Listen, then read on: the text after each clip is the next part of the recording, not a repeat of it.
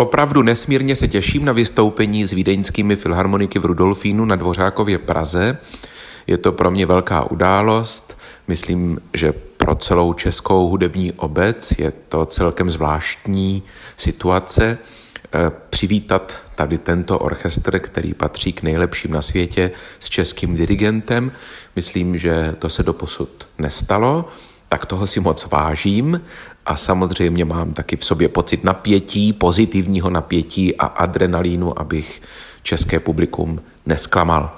To, že vídeňští filharmonikové se těší do Rudolfína vím, mnohokrát jsem o tom s nimi už mluvil a na našem turné, kde jsme hráli v Salzburgu, v Lucernu, v Grafenegu, v Bukurešti a budeme hrát v Paříži, domnívám se, je Praha highlight. Hrajeme repertoár, který v podstatě nemůže být případnější a lepší, českého autora Dvořáka, jeho osmou symfonii, kterou dělám nesmírně rád. Je to jedna ze skladeb, eh, které byly mezi prvními, co jsem kdy jako dirigent studoval. A nikdy by se mi nesnilo, že budu moct se jí ujmout s takovýmto orchestrem na tak prestižní události, takže mě to úplně rozechvívá a mám z toho velkou radost. A myslím, že to je taky hudba, která sedí vídeňským filharmonikům. Pochopitelně je to hudba česká a nerad bych srovnával nesrovnatelné a dělal jsem tu symfonii s mnoha orchestry eh, po celém světě, ale myslím si, že svým způsobem tady ten typ hudby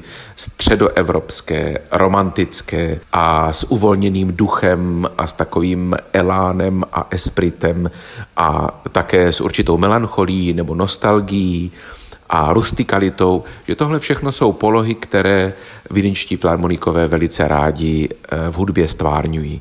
A v první půlce bude Brahmsův klavírní koncert číslo dvě, B-dur s Igorem Levitem. To je naprosto fantastická druhá půlka, respektive první půlka toho programu, která doplní Dvořáka tím nejlepším možným způsobem a vlastně nás tak prolne ten český živel a německy mluvící živel u Brahmse úplně ideálně, protože Brahms byl německý komponista, který žil ve Vídni, takže všecko se to tak spojuje. Ta moje idea o významu středoevropské hudební kultury která je propojená navzdory jazykovým odlišnostem.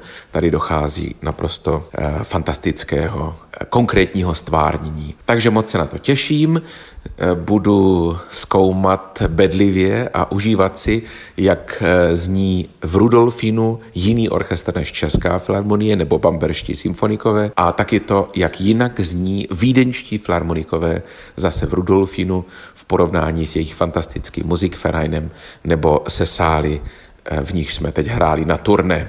Všecky srdečně zvu a pevně věřím, že to bude krásný hudební večer.